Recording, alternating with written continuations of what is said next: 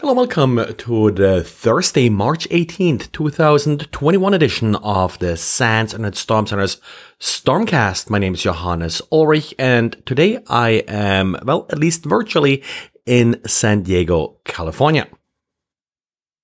Of course, uh, with uh, COVID still dominating uh, the news cycle, no surprise that uh, the bad guys are coming up with new ways to take advantage of the crisis.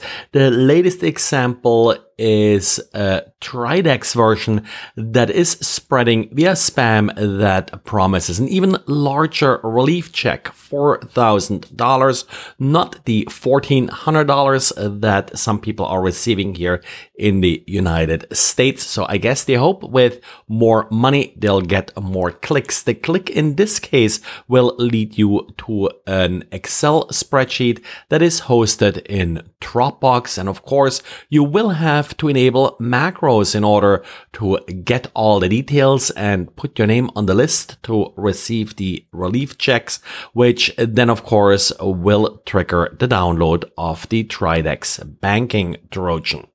One interesting uh, trick here uh, with uh, this email is also uh, that they're using a lookalike domain instead of irs.gov.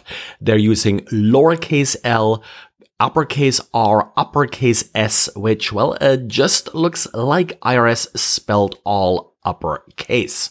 This domain, of course, doesn't exist, and I guess they're hoping that as a result, they're less likely going to get caught in any kind of SPF or DKIM filters.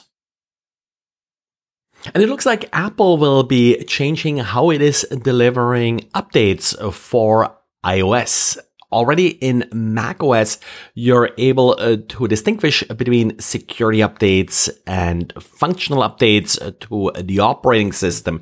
This so far hasn't been possible for iOS. And of course, uh, this sometimes delayed how people updated uh, their devices because they don't necessarily want some of the functional changes that uh, new operating systems include.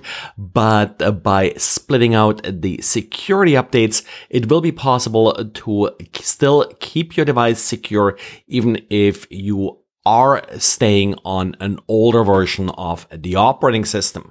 What's not really clear yet is how far back this support will go. Now, for macOS, you usually get a sort of uh, two versions uh, back, uh, the security updates without having to upgrade the operating system itself.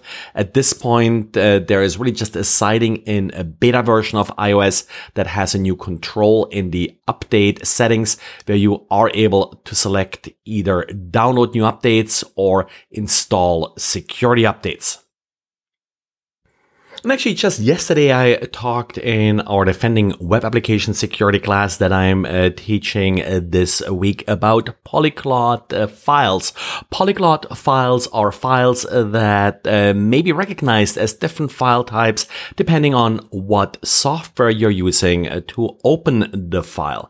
For example, images often do have a particular header, while other file types like tar files are actually distinguished uh, by uh, the ending of uh, the file.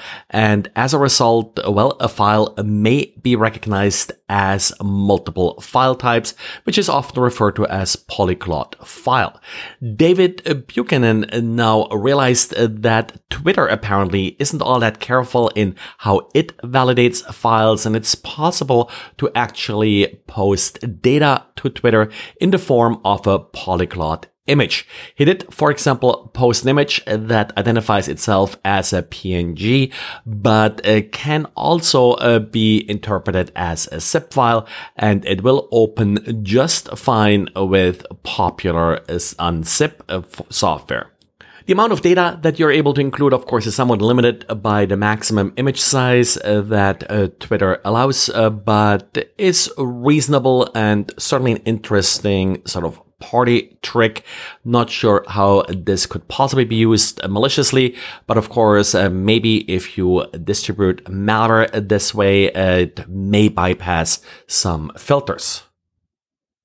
And since we talk about images, there's also a story from Sucuri. Sucuri found on compromised Magento 2 instances a credit card skimmer that saves credit cards it steals uh, to JPEGs. This is not a new method in any ways, but a good reminder that things like this happen. And typically the reason for this is again to evade detection. For example, uh, some web application firewalls or so will not inspect the content of images. And just to note that neither polyglot images nor attaching data to images is usually referred to as steganography. The data is pretty much in the clear and not really obfuscated or hidden in any way. Well, that's it for today. So thanks for listening and talk to you again tomorrow. Bye.